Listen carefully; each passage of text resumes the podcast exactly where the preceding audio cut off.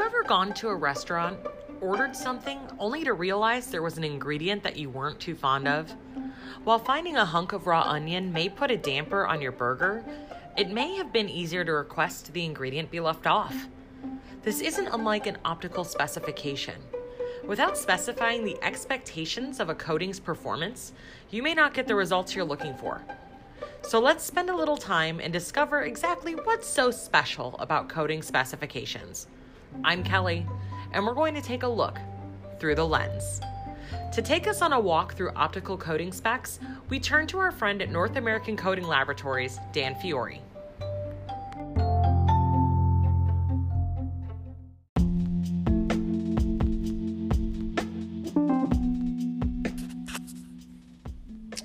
One of the most crucial parts of controlling optical thin film coatings is measuring and utilizing the proper thickness controls while depositing a coating.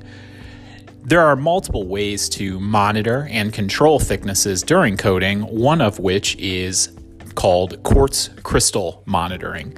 If you can imagine, a quartz crystal hangs at the exact same height as the substrates that are receiving coating and as the electron beam in an electron beam vacuum deposition process is actuated, it excites or evaporates the uh, materials for coating, which then go airborne.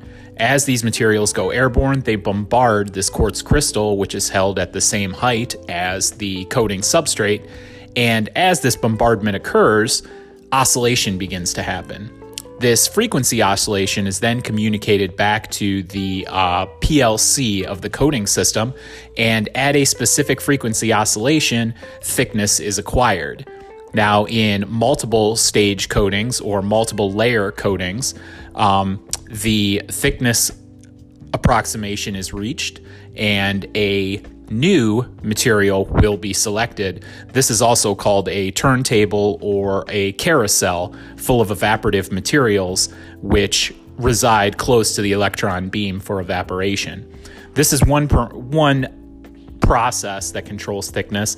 There are other processes less and more sophisticated than electron or than quartz crystal monitoring. Uh, one of those processes would be ap- optical monitoring. With optical monitoring, the thickness is measured in situ and the layer thickness is very, very tightly controlled, whereas you can actually control and change thicknesses well under vacuum deposition prior to measuring your performance of the coating. This allows you to make any changes or adjustments to your design if there's any um, confusion or, or any issues with the coating process. Those are a few of the ways that thicknesses are monitored while coating. There are others that are less and more sophisticated.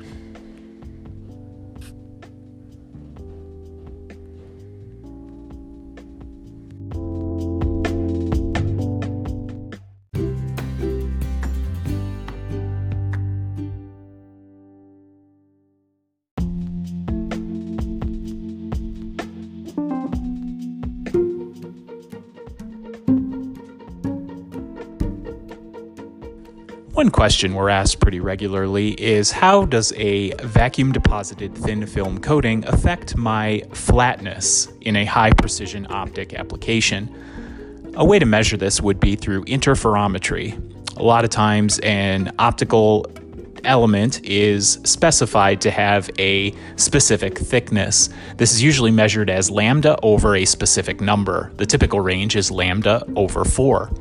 One thing to keep in mind when being concerned with the overall thickness or flatness of your optic is that the thin film coating that's being applied to said optic is usually very, very thin.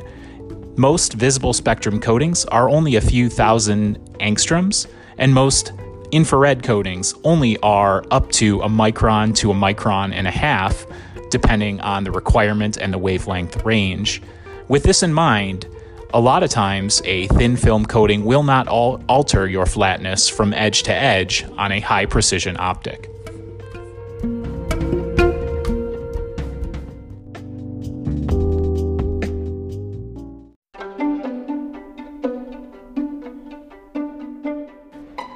It's time for a sidebar. Curious how Apple tests their phone screens? It's kind of a funny story. They had to find a solution that mimics the oil on your face to ensure the hydrophobic coating would work. For their solution, they turned to their pantry. That's right, they used olive oil. By using olive oil, they were able to see how well the hydrophobic coating worked.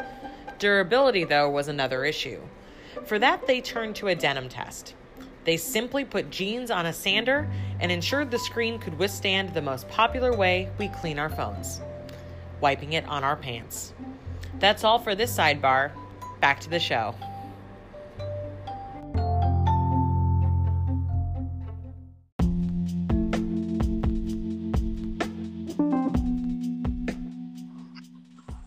One of the questions we get here at NACL is how do I protect a thin silver or aluminum coating that's about 1500 to 3500 angstroms in thickness from oxidizing? What can I use to protect the coating and how do you typically apply a transparent film to the coating so that it doesn't hinder the overall reflectance? One of the uh, dielectrics that we actually prefer to use here is just simple quartz. Quartz is great because you can control the refractive index and it easily is evaporated for thin, uniform coating over highly reflective metals.